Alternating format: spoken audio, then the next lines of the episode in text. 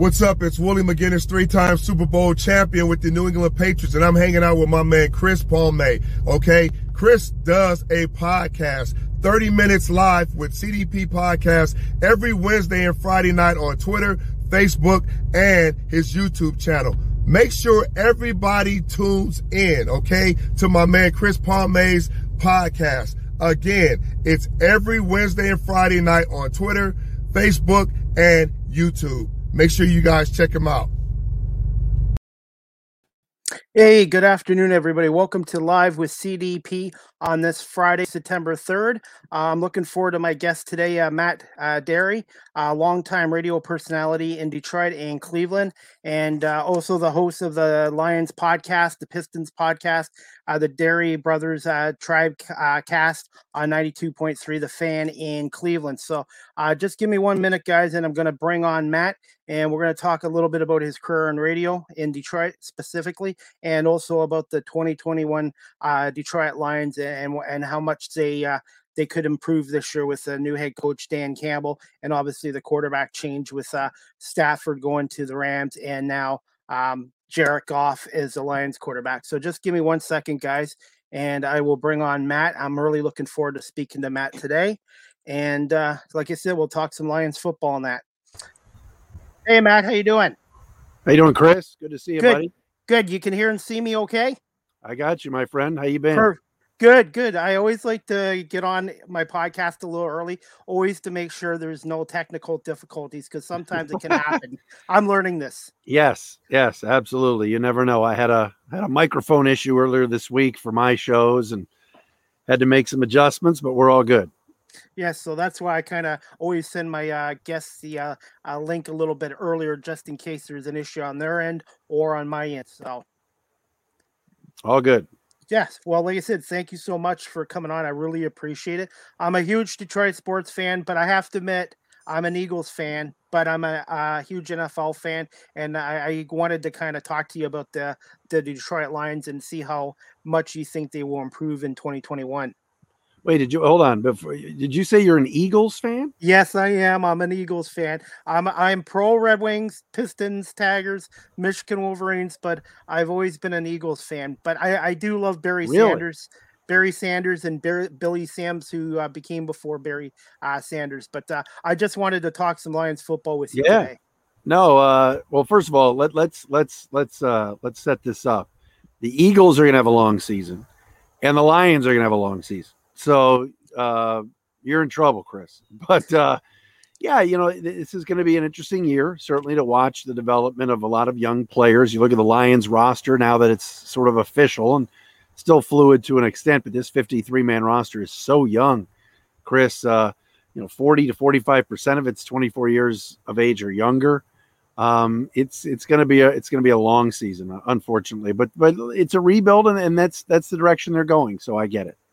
I was gonna say I was reading up on this morning. I think the Lions actually have the youngest roster in the National Football League right now. I think you're right. Uh, as of a couple of days ago, there were two, but I think they've leapfrogged since. Um, and it's just it's going to be a lot of development. Uh, Brad Holmes, the general manager, spoke on Thursday, and one of the things that he said was um, he used the words grit, toughness, alignment, process. But you know what word he didn't use, Chris? He never said talent. He never talked about the talent on this team. You know why? Because Brad knows there's not a lot, and he's to have to build build it. He's to have to bring more in. Uh, he's to try to hopefully, uh, you know, unmask some of that talent and find find where it is. Um, and it could be through the draft this year. Guys that we don't know that are talented are going to be guys that they develop with this coaching staff, which I think is a good staff. But as of right now, yeah, the talent is not there.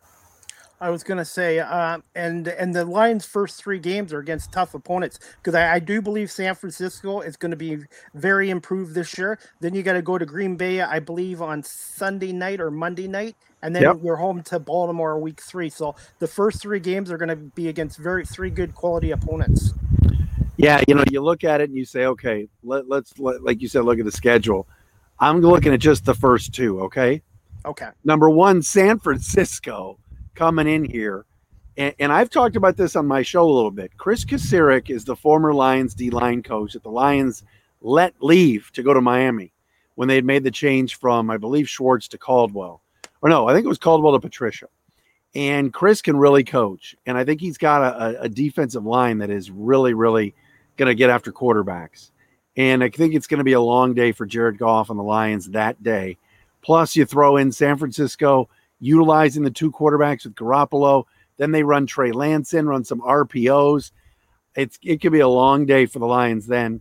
And then, you know, week two, you got to go to Green Bay and play Monday night, where the, the entire broadcast and that whole game is, is going to be surrounding in Aaron Rodgers. So for the first two weeks are no no cakewalk, that is for sure. I was going to say, and you're in a much tougher division than uh, the Eagles are because I think the NFC East right now is still up for grabs. Technically, based on talent, Dallas should win the division, but they never do. And uh, I'm I'm not even making any predictions with the Eagles. I just hopefully with the new coaching staff and Jalen Hurts is in a second year can maybe take a few extra steps. I'm hoping the Eagles will be more competitive, but I'm definitely not making any predictions on how many games they're going to win this year. Because last year last year I called for 11 wins and they only won four games. So. Well, yeah, last year for Philly was a bit of a uh, I think it was an anomaly. I've never seen a team win a Super Bowl and Doug Pederson, they could have were building a statue of this guy, and then within two or three years, it's all blown up. I, I don't quite get it. Now we're seeing Carson Wentz in Indy uh, with this whole vaccination situation. I, I don't. We're kind of seeing what his leadership skills look like right now, but uh, I'm not a huge Minshew fan. Jalen Hurts is meh in my opinion. But you're right. The division is is different. You look at the schedules too. The Lions have to play the AFC North, yep. so they're not beating Baltimore, they're not beating Pittsburgh, and they're not beating Cleveland. And then they got to play the NFC West. So they're playing Seattle, forget it. San Francisco, forget it. Uh, Arizona, you know, tough game. And then of course Matthew Stafford and the Rams. I'm not sure Stafford's going to allow his team to lose to the Lions at home. So brutal schedule. You're, you're right about the, the divisions and how they line up. I'm not. You know better than me on who the Eagles are playing uh, you know, cross division. But uh, yeah, it, it's it, it's going to be tough finding where those wins are coming from this year in Detroit. But that's the plan, and I think fans have to be patient. Even me hosting Locked On Lions every day has to be patient too. Well, I'm really all my teams right now um, are basically in rebuilds. The Red Wings, the Tigers, the Pistons right. yeah. and the Eagles are actually they're going to probably be in a full rebuild, uh, depending on what, how the first months of the season goes. Uh, it's just as a fan, you have to be patient and you just have to hope the coaching staff and the uh, management draft the right young players, and then they add the right free agencies in the future. But I do think uh, Detroit sports is looking up with the Tigers, Pistons, and Red Wings. well, Chris, it can't get any worse, right, man? Like yes, the last, few, I mean, this, I mean, looking up, yes, uh, you can't argue that. I think Steve Yzerman has the Red Wings going in the right direction. I got news for you though. Uh, they're still not very good, and no, this isn't like Yzerman just got here last week. This has been a couple of years. I've been very disappointed yep. in some of the younger guys that the Red Wings have, have, have trotted out in their performance so far. A little surprised they brought back their head coach, but I'm not as close to that situation okay. as I am with the Lions and Pistons. I think the Pistons are going to be really, really improve this year. I'm not saying playoffs yet, but with Cade Cunningham and and, and some of the younger guys, I like the direction. And look, you, the Lions, that you can't go anywhere else but up after the last three years of Matt Patricia and five years of Bob Quinn. It's an unmitigated disaster. Uh, Tigers, I know there's local media in Detroit that think that this is the second coming of the 1927 Yankees. I'm not buying that. I still think they're a little ways away.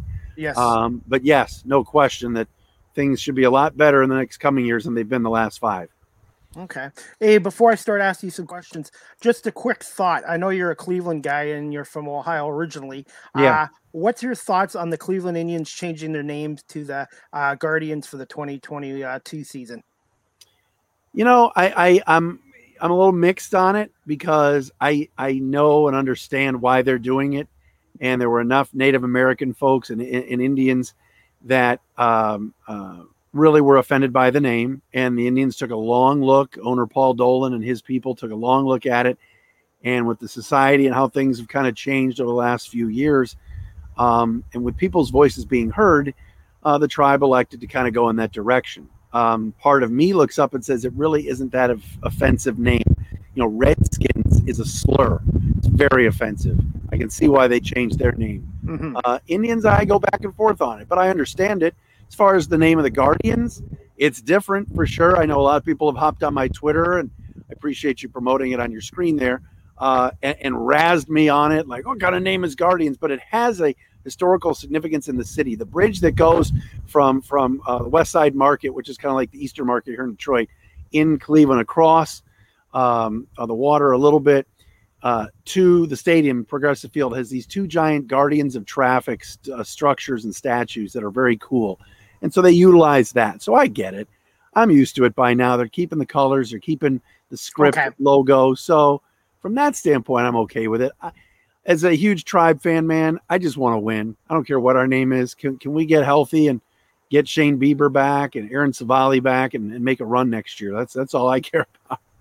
I think this division, uh, the AL Central, is going to be tough for years to come because I think Chicago's not going to go anywhere for a while. The White Sox, I yeah. think Cleveland, Cleveland always does a good job with their farm system, and I think they'll be back competitive uh, next year. Yeah. and I think the Tigers are. I, I, I'm being optimistic. I think the Tigers are on the right path, and I also like the fact AJ Hinch is a good teacher, and he's helped this team with the pitching staff and the the fundamentals of baseball a little bit too. Oh, Hinch has uh, done a great job. I don't know how this team has won the amount of games that it's won this season because you look at the roster and I don't see a ton of great talent. Certainly, uh, you, are excited about Casey Mize. Skubal's mm-hmm. given up way too many home runs, uh, but Candelario has has developed and improved. Uh, the coaching staff, the job they've done with Akil Baddoo and Eric Haase has been really good. So that's what you have to hang your hat on. And Torkelson and Green are coming, but – I, I question where the pitching is going to come from. I'm not sold that Skubal is a number two or number three, and I'm not sold Manning is ready yet. Well, so where's the rest of the staff coming from? Still got to pitch, but yep. they, the coaching staff's done a really good job with that bullpen, and certainly with some of the positional players. Okay. All right. Uh, just got some questions for you. Just let me know if you um if you're uh, have to get off early or whatever. No, we're good, buddy. We're, we're good. good. Okay, perfect, yeah. perfect. Okay, uh, the first three questions is kind of how you started out in the business, and then we'll uh, we'll get into the Detroit Lion questions because I, I did want to get to you about the Lions this year. I'm trying to do every team uh, or as many as I can on my podcast as well because nice. I like to I like to learn about the other teams as well too. You got to, um, and as a Lions fan, I think a lot of Lions fans will say uh, can we hear more about the other team we're playing? Because our team is, it's going to be it's going to be tough sledding this year. But uh, you know, I, I I don't know. I I'm trying not to. It's tough when you're doing five days a week and you're talking about the team to not get negative just based yeah. on what you see mm-hmm. uh, in terms of the talent there. Like I said, but we knew what we signed up for this year with with Holmes and with Campbell. That it's going to take some time, but yeah. uh, tough to be patient when you're getting into the season and you're getting excited for for games starting next Sunday. Okay. The first question I wanted to ask you, Matt, is can you tell my audience here in Ontario just a little bit about yourself and when did you decide you wanted to pursue a career in radio? Well, you mentioned before, Chris, I, am a Cleveland native, uh, born and raised in Ohio. I know that's kind of the enemy around here, but that's cool. And uh, ever since I was a kid, all I wanted to do was be the next Joe Tate. Joe was my idol, voice of the Cavs, did the Indians for many years as well and I got to know uh, Joe in his later years. Um, and actually, he recently passed away. That's all I wanted to do. I wanted to be the next Joe, and uh, got into broadcasting. Went to Syracuse for it. Uh, worked at the uh, college radio station at Syracuse WAER, which brought us the likes of Bob Costas, Marv Albert, Mike Tirico, Sean McDonough, uh, Ian Eagle, Dave Pasch, guys like that. So I wanted to be them, and uh, I ended up in Cleveland for a year in radio after graduating in my hometown, and then the station got sold. We all got fired, and then I was talking to Pasch, who was working at WDFN at the time, and I'm like, "You guys have any openings in Detroit?" He said, "Yeah, actually, at our station we do." I drove up, interviewed, I got the job, and I was doing nighttime updates and reporting at WDFN, and I spent 13 pretty fun years there, from '96 to 03 or uh, 09. And then the station obviously kind of got blown up. Stony Wojo got fired. Uh, Jamie uh, Greg Brady, Sean Baligian, all these people got let go. I stayed for a little while because uh, I was doing Pistons pre-off and post-game, and then I moved on to 97 on the ticket, which is still up and running now and doing well. Was there for four years and then two years at 105.1 as we attempted to do sports there. And I went over to do my own show, and that was an unmitigated disaster from top to bottom. Great people, some great folks, but they did not know how to run a sports station. And uh, so I kind of got out of that and have been teaching for three years at U of D Jesuit High School. I work at, you can see on my shirt, Financial Architects now, company mm-hmm. in Farmington Hills that does uh, holistic uh, macro uh, financial planning for families. I do all their marketing and business development. I absolutely love it. But on the side, I'm still dabbling in broadcasting, whether it's Locked On Lions, well, whether it's the Detroit Pistons official podcast, the Pistons Pod. You mentioned before, my brother and I do an Indian show once a week, and we do some podcast stuff at my company. So I'm staying staying in it that way. But I love sports and I love being on the air whenever I can. But uh, full time in Detroit, no. Uh, I fill in at the fan in Cleveland once in a while. I'm able to do the shows from my house, and that's a great station, probably the best station top to bottom that I've ever worked at, to be honest.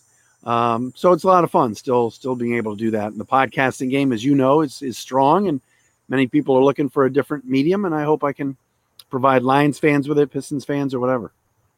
And what, like I said, I started this podcast uh, March 2020, and uh, for a while it took me to get uh, a, a, long time to get guests on here, but I just kept working on it, and I've been doing it two, three, four times a week, and uh, I really appreciate like guests like yourself and Chuck Swirsky, and it's just amazing. I never thought I would get anybody in the industry on my podcast, but I guess just reaching out to people. Everyone's been really great in your industry uh, with uh, me with what I'm trying to trying to do at my age.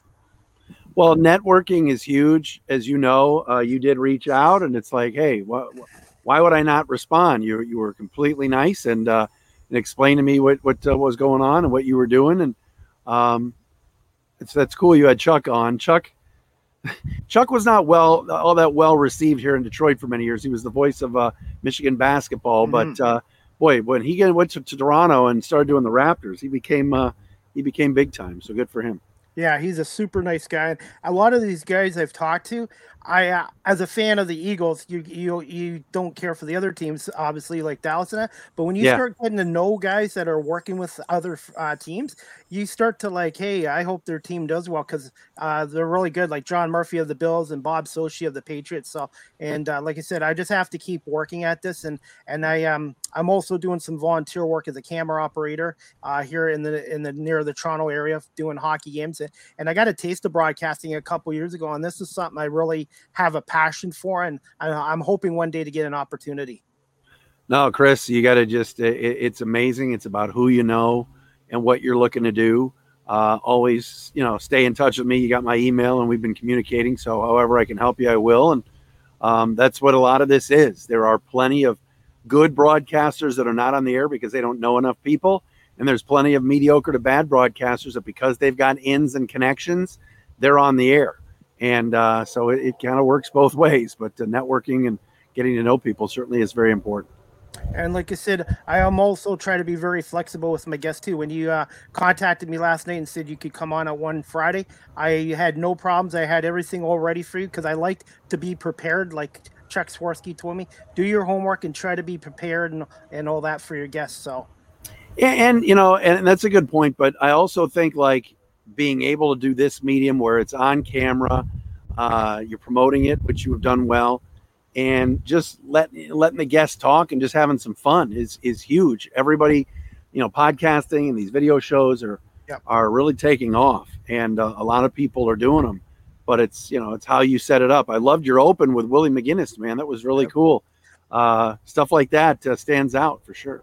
I try to be different. So hey, uh, Matt, you, I, I try to I everybody's podcast is different and i'm just trying to do the best one i can and i try to be unique and try to do different things so i get it i get it brother no question okay. about it you already answered my second question by the way because sometimes okay. you ask one question i'm still learning and all that but the second question you already answered where you went to school at syracuse great basketball program did you have any mentors matt when you were starting out in the industry yeah, you know, uh, like I said, um, Joe Tate was a mentor to me because he was just my idol. And then when I was doing Pistons pre and post for years, I, I finally went up to him, uh, introduced myself to him when the Cavs were in town. He was doing the Cavs radio, and I just told him, uh, "You mean everything to me. I'd love to talk to you sometime." He, gave me his number. We talked. Uh, when he came back to town a few uh, years too later, we ended up going to dinner. We ended up having a mutual friend and ended up always going to Lelli's out, out in Auburn Hills every time uh, the Cavs came to town for dinner. I mean, having a being able to break bread and sit at, at a meal with Joe Tate was like the greatest thing for me. Uh, George Blaha, obviously here in Detroit, was has been a mentor for me. So I got to work with George Les Levine in Cleveland, who was my father, my late father's best friend for many years, and helped me get my first opportunity at WHK in '95 in Cleveland. Uh, was was a mentor, and then some of the Syracuse guys, Tirico, Ian Eagle, who I still talk to all the time. Those guys were when I was a student. We were doing the games, football, basketball, and lacrosse. They would call into the station. This is before the internet in the '90s, and they would want to be put on hold uh, on their work phones or wherever. Like Mike would be at ESPN sometimes, not able to see the Syracuse basketball game against, you know, Le Moyne or Cornell because those weren't broadcast in early November. And and he would listen to the broadcast and listen to us on hold on his speakerphone as he was getting ready for Sports Center. And so guys like that were always always a good mentors for me. Okay, because that's one question I always ask my guests about mentors and stuff like that. And um, right now I'm I've got a few guys that are are sort of helping me online, and it's like you said, it's nice to have their phone numbers or their email addresses if I have any questions or need something I feel I need to work on, and or to give me some feedback as well. Yeah, no, th- that's the thing. It's like there's so many guys, Chris and girls in this industry that just think I'm going to crack open the mic and I'm just going to go, and they're not ready for feedback. And then we hop on Twitter and it gets ugly and people are bashing or what. And it's like, no, what you want to do is get off of social media sometimes. And you're right, pick up the phone and say, Hey, I got this podcast I'm doing. What do you think of it? And I was just talking today to Dan Leach, who was at 97.1 for a long time, a Detroit uh, host, um, and, a, and, a, and a guy that I've mentored before, although Dan is not much younger than me. But he's starting off doing a, a new show for VSIN and Bet Rivers and I hit him up today and I said, dude, I'm listening to your show. And I kind of gave him some pointers, just some some things that I thought he was doing, some some things I thought he was repeating too much, other things that I loved. And he was so receptive. He's like, "Oh, please tell me how. Listen to the second show. Tell me what you think. What can I improve on?" Uh, you you gotta always want to get better and listen yes. to some of the people that can help you get better. Uh, the folks that just crack open a mic and go, "Nope, I'm really good, and this is what I'm doing," and not take some feedback. I want feedback all the time. When the summer when I was talking about the Calvin Johnson situation and how the Lions had uh, not really reached out to him, and and I had a lot of the listeners saying, "Matt, stop talking about Calvin. You're running it into the ground. Enough." I listened. I said, "This is what the people want. I got to listen to them." Yep. So, listening That's is right. huge. You gotta gotta listen to the people around you sometimes too, not just Definitely. yourself. No, definitely, Matt. And uh, like I said, I'm just trying to improve every day and every week. And and uh, and and if I'm lucky enough to get the opportunity one day in radio, I'm gonna always stay humble and and try to keep improving. Because yeah, you, you always there's always things anybody always can get better at improving. No question. No, I, you're right. You're right, Chris. And uh, you know, it's not everybody knows everything for sure. Definitely. Even in 2021, where we have experts telling us about science and medicines. Yeah. Uh, and uh, it's it's a it's a wild world we're in right now. Definitely. Hey, I was gonna say, Matt, did you ever ever have any dealings with the late Fred McLeod? Because one of my social media friends, Beth, uh, Fred, I I had a ch- chance to talk to him a couple times before he uh, passed away. But to me, he was one of my favorite announcers when he was in Detroit, and then uh, when he returned to Cleveland and called the Cavs uh, 16 championship against Golden State. I just was going to ask you if you had yeah. ever had any dealings with Fred. Oh, sure. I mean, Fred was here for many years doing the Pistons and worked at Channel 4, consummate pro. Uh, you mentioned Beth, his wife, is just an amazing person. And uh, I actually do need to reach out to her and just see how she's doing because um, to lose Fred like that uh, so suddenly was just sad for everybody. Okay. Uh, yeah, because he was one of the best, and I think uh, Austin Carr is still uh, their color analyst yes, too on yeah. the Cavs games. He's, yeah, still doing the games. Uh, Mr. Cavalier. Uh, yes, really the first, really the first Cavs legend uh, that there was when I was growing up.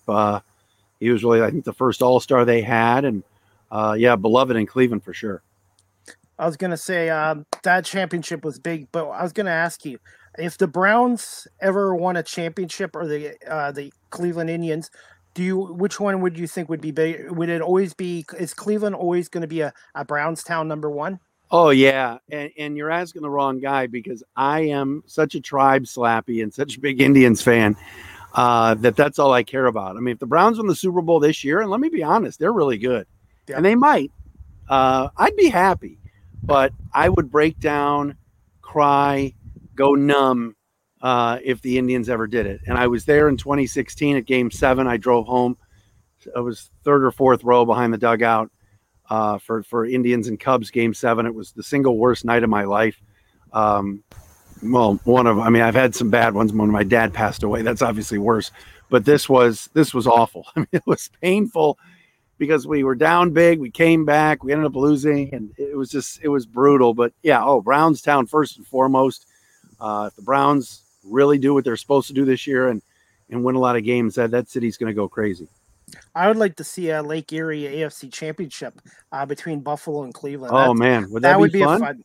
That would be fun, and they're two great fan bases. They are as well. But uh, Kansas City to me is still the top team in the AFC until somebody can knock them out in the AFC playoffs. Yeah, you know, I'm a little worried about the Bills from uh, you know, is Josh Allen, from what I've read, not vaccinated.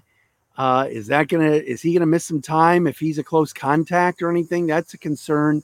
Um, I, I, think the Bills snuck on snuck up on some people the last couple of years. Um, I'm with you. I think Kansas City bounces back. You could just see in the Super Bowl that uh, Mahomes and his O line was not were not healthy in that mm-hmm. game. Um, I think they're definitely the favorites there. But I do like Cleveland. I think the Browns are solid. I think Kevin Stefanski is a heck of a coach. The AFC is loaded. Uh, really, really good league, uh, and better than the NFC in my opinion. And one team I wouldn't count out in the AFC is the Tennessee Titans. Yeah, I, I like their head coach Mike Vrabel. I do uh, too. and they have a good passing game, good quarterback Tannehill, and I like that running back Derrick Henry. And I still, I'm old school. To win in the NFL, I still think you have to be two dimensional because I, I find teams in the playoffs they uh, just want to throw the ball, but when the weather gets bad, I still believe in having an effective running game too. I agree. Uh, that is old school football. And I think they're going to lose a little bit with Arthur Smith leaving the offensive coordinator. I think he did a great job. Um, and they've been hit by the COVID bug in a, in a weird way. Uh, but yeah, Derrick Henry's a monster and they're just physical. I like the identity of that team. You know, when you play the Titans Monday and Tuesday after the game's over, you're sore, man. They really beat you up. And uh, there's a lot of there's a lot of good competitive teams in in the AFC. Miami is a uh, is a B to play against. If you know what I mean. Oh, yeah. Uh, they're tough. Uh, the Patriots, if Mac Jones can do anything, never count out Belichick. You mentioned Buffalo. There's a lot of a lot of good teams in the AFC, and, and the Chargers can be good too. I was going to say, where's Cam Newton end up in your opinion? Man, I don't know. I don't. You know, what's weird is he hasn't been picked up. I mean, if does he want to be a backup somewhere? I know he made the comment before he got cut by the Patriots. He, he's is are 32 guys better than me? I don't think so, but I think people around the NFL think so. And uh, it could be a while before somebody signs uh, Cam Newton. And he's uh, and the Patriots are paying his salary this year, so whoever picks him up, I don't think is going to be paying very much for him. Um, I think you're right. I think you're right. Um, so. Be interesting to see. You know, you're gonna have injuries next week. Uh, hopefully, not anybody significant or, or any injuries that are significant, but he'll he'll bide his time, and then if someone gets hurt, my guess is uh, he'll be the first phone call made because there's not a lot of great quarterbacks sitting at home right now. Well, and Buffalo picked up uh, Mitchell uh, Trubisky from the Bears as an insurance policy to Josh Allen, and I, I really think he'll be a, a, value addition to the Bills because nowadays you do need to have a, a very good, competent backup quarterback. Because now with 17 games, there's more chances guys are going to get hurt in that as well. Yeah, yeah, great point, great point. He uh, he, always seemed to light the Lions up for some odd reason, Trubisky, when he played for the Bears. And then, of course, week one of the preseason, the Bills come to town. Josh Allen is out. And, of course, who starts? None other than Trubisky. And he, had, he, had, he looked decent. He needed a change of scenery. Uh, I didn't think, yeah. I, I, never thought he was good yeah. in Chicago, but he needed a change of scenery. So, and it's a one, yeah, and it's a one year deal, just like the Eagles uh, signed Joe Flacco for one year, because I think he's just going to mentor uh, uh, Hurts as well. So, yeah, yeah, for sure. Okay, next question I wanted to ask you. It's Lions related. Um, thoughts on the new GM Brad Holmes, and do you see a long term plan for the Lions? I do. Uh, so far, so good with Brad. Uh, the jury's going to be still out. We have to watch one to two drafts before we can make any bold proclamations. I love the energy that he brings. I like how transparent he is. Uh, he's met with the media more times in in the half in the half a year calendar year that he's been the GM than maybe Bob Quinn, his predecessor, had in three or four years. Uh, so he's been open to the media. He's done some interviews, which is good because obviously the media is the conduit to the fans, and you need to hear from the boss on what's going on. Uh, let's see about the hire of Dan Campbell. I know national people make make fun of Dan and the kneecap biting thing, but there is a plan in place. They want to build from within. They've got a nice offensive line. Holmes has really built that D line, uh, adding Alim McNeill, uh, Levi Onwuzurike, a few other free agents, Michael Brockers. He wants to win in the trenches first. I like that. Um, but the biggest question is going to be quarterback. He traded Matthew Stafford. He got a bunch of first round picks, which was good. But now, is his guy Jared Goff going to be the guy to get it done? Um, and if not, then how will he do in drafting Goff's replacement next year in the draft, which he will have to do rather early? Okay. Um, I was gonna now. I'm gonna ask you about uh, Dan Campbell. What, what's your thoughts on Dan Campbell so far in training camp and preseason? Well, I, I talked to some people in the building off the record, um, and they tell me that they love him, that he's genuine. Uh, what you see is what you get. The players love playing for him, which is a 180 from the from the previous regime and Matt Patricia. So that's good. That's a start. Let's get everybody on the same page. Let's have a culture fit. Let's have somebody that is transparent and open minded, willing to admit mistakes. Uh, the previous regime here was a complete uh, bleep show it was brutal. So now you have somebody in, in Dan Campbell that is that is is is willing to say, I'm a rookie head coach. I'm going to make some errors, but let's get some people in here on the same page and try to build something. Um, sometimes does he go a little bit overboard with, with with some of the things he says? Sure, but jury's still out. We're going to need to again. These are questions, Chris. You and I'll have to talk about in two or three years because this is starting over here. It really is. But so far, I like what I'm seeing in a, from a from a culture standpoint and just motivationally, he's been good. Now we got to find out, you know, tie game in the fourth quarter, two minutes to go. Are he and his offensive coordinator on the same page? Are they using the challenge flag? Are they using the timeouts well? How prepared is he? We're going to find out pretty soon. I was going to say, and, and from being an outsider here, I find the Lions the stability. They've gone through so many GMs and so many coaches. I'm thinking the last time they had a coach that was there more than a couple years was uh, either Wayne Fontes or Bobby Ross. Well, J- uh, Jim Caldwell lasted about Caldwell. five or six years. Okay. You know, Fontes was obviously the longest tenured, the all-time winningest and all-time losingest coach. Coach, and and he was there a long time, and they had success with Barry Sanders and Wayne and that group. Caldwell, to me, I'd still say, and I didn't say this at the time, so I can admit I was wrong. But when they fired Jim Caldwell, I'm like, good, you know, time for change. But we look back now and we say that was a mistake. Players love playing for him.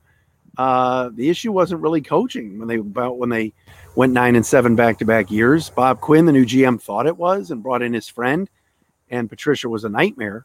Um, but Caldwell brought brought stability and there just wasn't enough talent, and guys needed to be play better. You know, Matthew Stafford, if he elevates his game a little bit, maybe Jim Caldwell's still here, but that didn't happen. So you're right, though. Stability needs to. They need to stick go go with this Holmes Campbell plan for a few years and stick with it. Well, and it's like, hey, I'm being an Eagles fan, and I think the Eagles probably will struggle this year, and Philly fans will probably want Nick Sirianni gone too. But you got to give a guy at least three or four years to maybe be. I would say between three and five years to turn a team around and change a culture. But I don't know if you agree with me on that. No, I I, I do. Um, unfortunately, I would say in different sports, baseball, maybe even basketball, it's going to take longer. In the NFL, it's it's a quick turnaround. When you see Carolina go from 115, 1 and 15 to the Super Bowl, uh, you see some bad teams like Cleveland, who was just 0 and 16 a few years ago.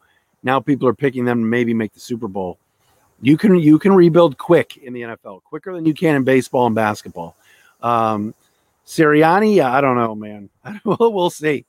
I thought Doug Pederson did a good job. He didn't handle the Wentz situation well last year, and uh, the Roseman stuff. I, but man, to take the Eagles to the promised land and to beat the Patriots, and then just to be gone like that, uh, that's uh, that's tough.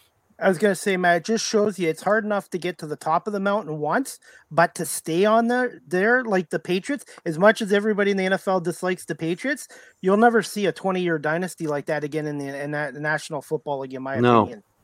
Nope. And look at Dallas and how difficult it's been for America's team to win. You know, I'm, I'm sure you hate the Cowboys, but um, they were so Yeah. good for so long, and now it's just they can't win a playoff game, and they're the, and they're the Cowboys. So yeah, But it just, like I said, it's it's just shows you how hard it's even harder to stay on top, even though you get there once. It's yeah, because the Eagles, I really thought had a good chance of going back and winning another Super Bowl, but obviously it didn't. So, okay, uh, Matt, my next question I wanted to ask you: Are you still okay for a little more time? Yeah, I got about ten more minutes, my friend. Oh, sure. Okay, no problem. Uh quickly, what were your thoughts overall on Matthew Stafford and his time with the Lions? You know, I get this. I get asked this a lot. Um, I like Matthew Stafford. I think he did a, a really good job here. Um, nobody's bashing him. I'm not hating on him, but he didn't win enough. And for a guy that talented, and for what the national media really thinks of him, and the lauding that he's received over this last five six months, oh, he's going to go to L.A. Uh, my buddy Adam Schein, that does a Schein on Sports on Sirius every day. He he thinks Stafford's taking the Rams to the Super Bowl. Remember, he never won a playoff game here. How are you going to go from never winning a playoff game to the Super Bowl? I don't see it. I think he's a very good quarterback. I'm not putting him in the elite class. Uh, I'm not calling him great. Not saying I dislike him, but I just don't think he's a top 10 guy. I think he's right on the brink, 10, 11, 12 type. I think he's going to win you a lot of games, but you know, for him to come out a few weeks ago at ESPN on ESPN.com and say, "Well, I just want to play in some big games," Matthew, you played in plenty of big games here, and you didn't get it done. So this narrative of he's escaped Detroit and all of a sudden he's going to be Superman, I don't, I don't see it. I think he'll win a lot of games in LA. They got a great team there. He's got a good supporting cast around him, but Super Bowl, no, I'm, I'm not there yet. I think the NFC West is one of the toughest divisions in football. Yes. So It we'll is. see what happens. And and like I said, I think San Francisco's gonna be very improved. I think Seattle is always competitive, and then you got the Rams as well. And then uh, what's that other team in the NFC West? I forgot who it was. Was it the Saints?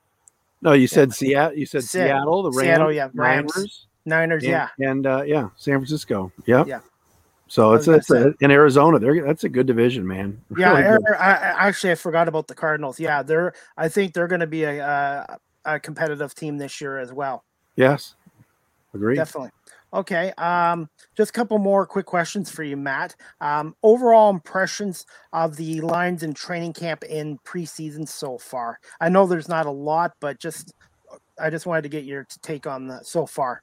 Um, like I said, I like the fact they're all on the same page. Uh, they're all on a string. No infighting, no COVID issues. Uh, it seems like everybody's signed up and everybody's aligned. That is good. Um, concerns. I, I, the wide receiver room is the worst unit in all of football. It's it's really bad. They had to make some additions. KhaDarel Hodge, Trinity Benson are now in. I think that'll help. Uh, I question how good the secondary is going to be in a passing league. Uh, can they get it done? Um, and you know, I'm concerned about some injuries. Um, you know, Da'Shawn Hand's going to be out for a little while. Is DeAndre Swift healthy? TJ Hockenson didn't really play in the preseason, and he's a huge weapon for them. So those are those are some concerns I have. I, again, with the schedule and with the talent on this roster, I think it's going to be very difficult to win five games this year. Okay. Hey, uh, as of right now, do they even have a kicker? Yes, uh, Austin Seibert, ex of the Browns and Bengals, but stay tuned on that. That could change. they should have kept Matt Prater. I don't know what they were thinking. What was it? Was it uh, just who wanted too much money, or they just felt it was time to move on from him? No, I, uh, apparently from from the people that I talked to that were close to Prater, he wanted to come back and liked it here. Uh, Arizona offered a two year deal. The Lions, I believe, at the time of the offer, only offered one. And then he agreed with the Cardinals. The Lions came back to him and said, "All right, we moved some money around. Here we are with we can bolster the deal. And Prater's like, I already got two years from Arizona, so I'm leaving, and his wife's from out there. So uh, that was not Brad Holmes' best move because they've re- they've gone through kickers now, Randy Bullock, Matthew Wright, Zane Gonzalez, and now Austin Seibert.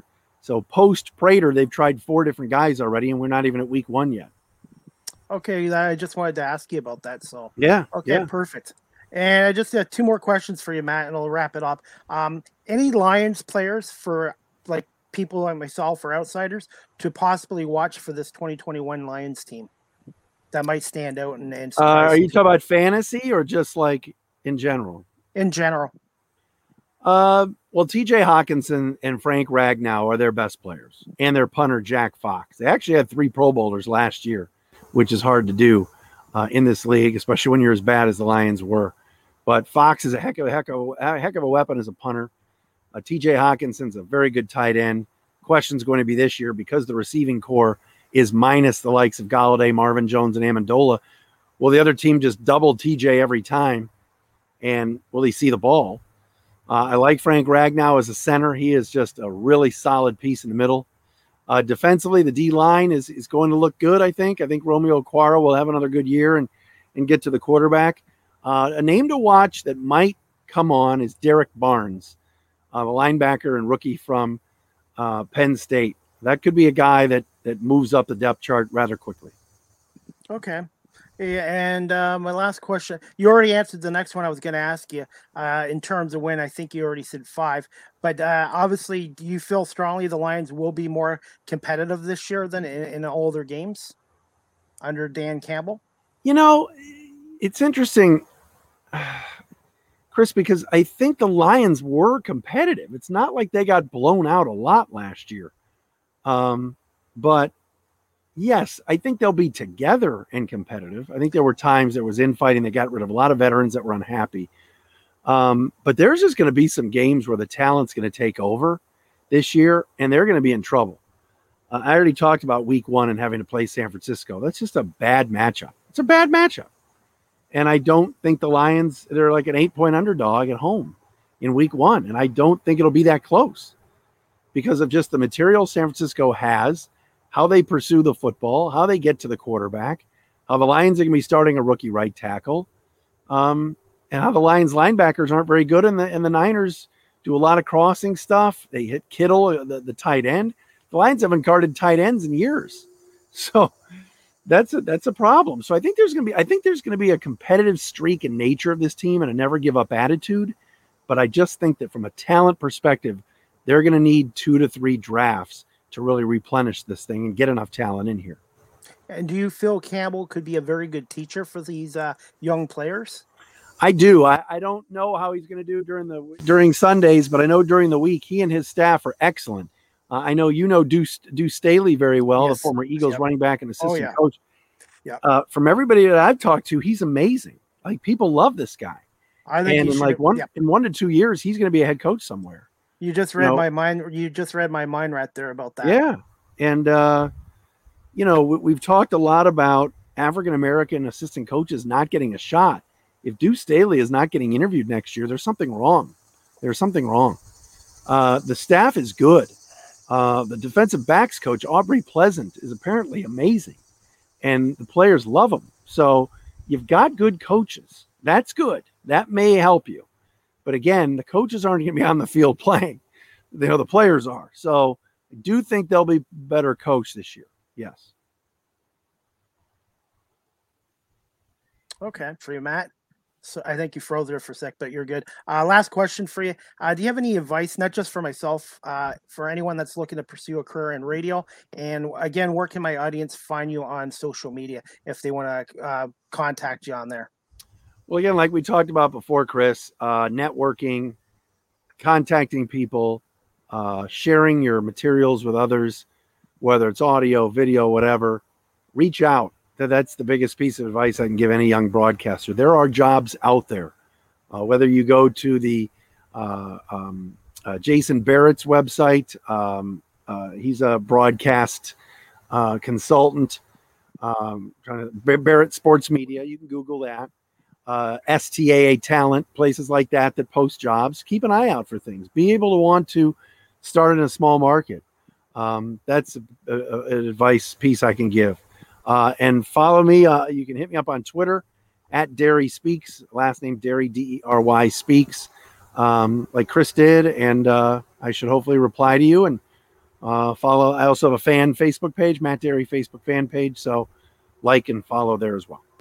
Okay, I was gonna say, Matt, uh, thank you again so much for coming oh, on you're, today. You're so welcome. So I really, I really appreciate it, and I'm hoping maybe in the fall you might be able to come back and we can talk more about the the Detroit Pistons because I'm a lifetime uh, Pistons fan since Let's 1981, the year Isiah Thomas was drafted. That's when I became a Pistons fan, and and uh, and I, I, really like the direction this team seems to be going in uh, right now as well.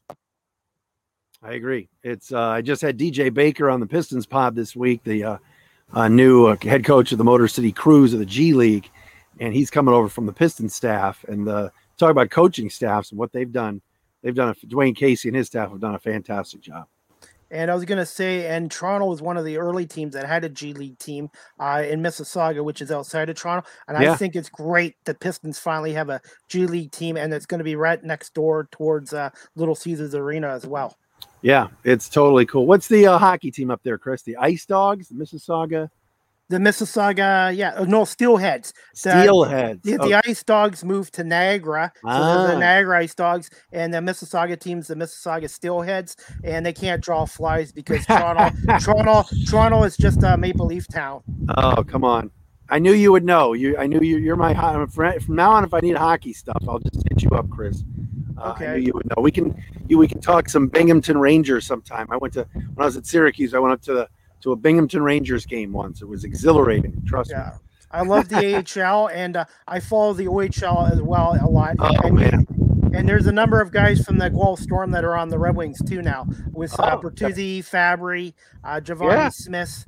So, uh, like I said, I love the OHL and, and, and watching the games and stuff like that. And I, I hope uh, I hope I just hope things get better with the uh, the border so the uh, U.S. teams can cross yeah uh, cross over because uh, there's two teams in uh, Michigan. I think Saginaw and Flint. I keep thinking Plymouth, but the OHL. If you've never been to an OHL game, check it out. It's really good hockey. True story. You ready? So I'm working at DFN, and our sister station was 1310 a.m. at the time and we carried the Plymouth Whalers games. And when they made the playoffs, so they went to the uh, what was it called? Not the Turner Cup, that was IHL. The OHL Championship. Yeah. What's that called? What's it's it was a it was some sort of cup, right? John Ross uh, Trophy, the John uh, JF Ross. Whenever they Ross wherever trophy. they got to, okay, they get to this final thing, and uh, I was working with a guy, Sean Baligian, and he was hosting like the intermissions on thirteen ten a.m and he's like, let's take some phone calls and talk about the game. And I'm like, who's going to call in to talk about the Plymouth Whalers? Okay. Lo and behold, the lines light up like it was a Lions post game show. And I'm like, whoa, like all these coming out of the woodwork, man. OHL, they, they got some hardcore fans. It was uh, my buddy Jack Senevice is going to be the voice of the Flint Firebirds. You got to look him up uh, sometime. I know that's a minor league hockey team. Jack's a great guy, but uh, hockey fans are passionate, man. They really are. Definitely. And hey, I have uh, cousins and family in Taylor, Michigan, and they're the ones when I uh, was a kid in the 70s uh, that got me into the Tigers, Red Wings, Pistons. Oh, okay. They fill with the Lions, but I always did like Billy Sims and Barry Sanders. But uh, I'm a huge uh, Michigan Wolverines fan too. But I look forward to the day I can go back and uh, visit them in Taylor, Michigan and stuff. That's right. That's right. Taylor, as Jim Price would say, nice area. It is, and it's only 15 minutes from uh, from downtown Detroit. Really, that's right. Yeah. That's yep. right. So, okay, Matt. Right, Chris. I'm going to let you go, but thank you so much for coming on. You're and welcome. I look forward to uh, keeping in touch with you on social media. You got it. Thanks, Chris. Thanks, Matt. Have a great day. You too.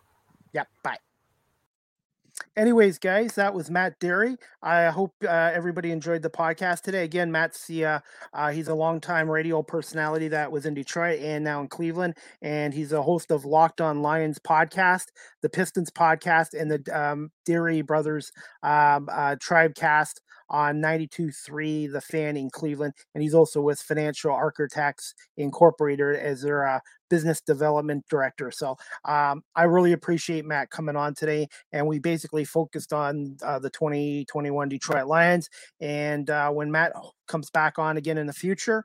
Uh, we're going to probably talk more about the Detroit Pistons as well. Uh, anyways, the Detroit Lions open up the regular season and home opener on Sunday, September 12th at 1 o'clock against Jimmy G and the uh, San Francisco 49ers at Ford uh, Field. Uh, before I go, guys, I'm just going to show some uh, a preview of the Lions Niners here. Just one second, guys head east to start the 2021 season, off to Detroit to take on the Lions, who will start a QB not named Matthew Stafford in an opener for the first time in over a decade. Let the Jared Goff era begin. This is a really good pass by Goff. Goff will make his regular season Lions debut, coming over from the Rams in the offseason in that big trade. So this will be the first time we see who he develops chemistry with, the leading candidate, tight end TJ Hockenson. Looks, throws, and yes! Caught! Yes! Touchdown, Detroit Lions! TJ Hockenson, yes! they did it!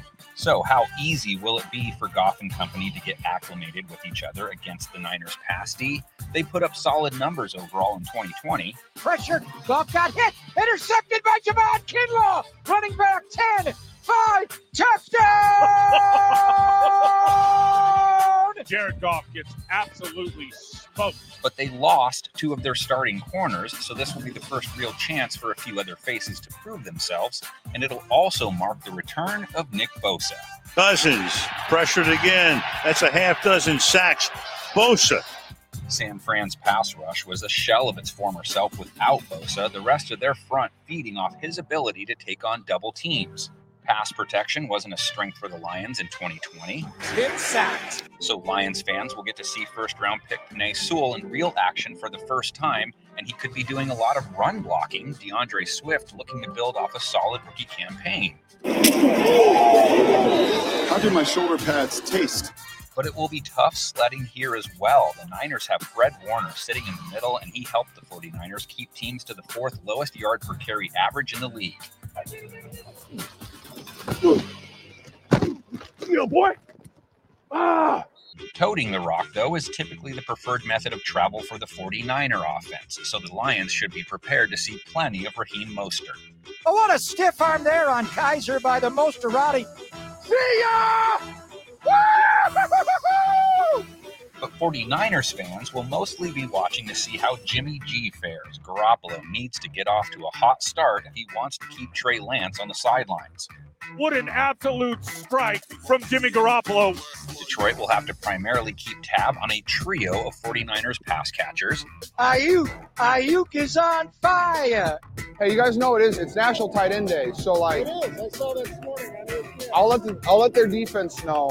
Deebo Samuel jet sweep motion takes the forward flip, breaks a tackle, and runs for a 49er first down across the 34. Now touchdown down the sideline. They never blew him dead. He popped back up and made it a huge run. And I don't think it's too harsh to describe the Lions D last year as a bit of a train wreck. Throw into the end zone. Caught. Touchdown Bears. Jimmy Graham. Lots of changes were made, but will they make a difference? This will basically be the first time we see what kind of influence their new coaching regime has on their defensive identity. As for my identity, I'm just the game preview guy, or as some like to call me, the voiceover guy. It doesn't really matter. What does is your comments. So slap them in there along with your score predictions, of course, and we'll slap our predictions on the screen. And for this year, each time we do, we'll be slapping 10 of them on there for you.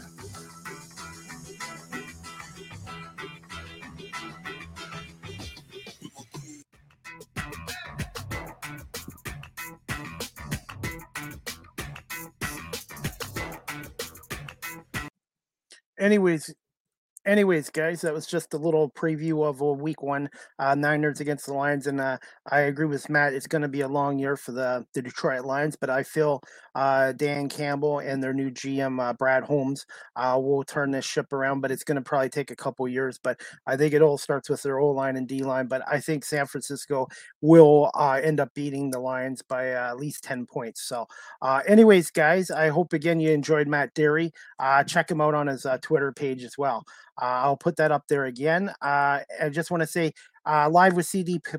Live with CDP podcast, they can speak. The audio version is always on Google Podcasts, Anchor FM, Apple Podcasts, Breaker, Pocket Cast, Radio Public, Spotify, Castbox, and I also download my uh, podcast on my LinkedIn page if you'd like to follow me on uh, LinkedIn as well. And uh, I'm also on TikTok at Live with CDP. That's at Live with CDP on TikTok.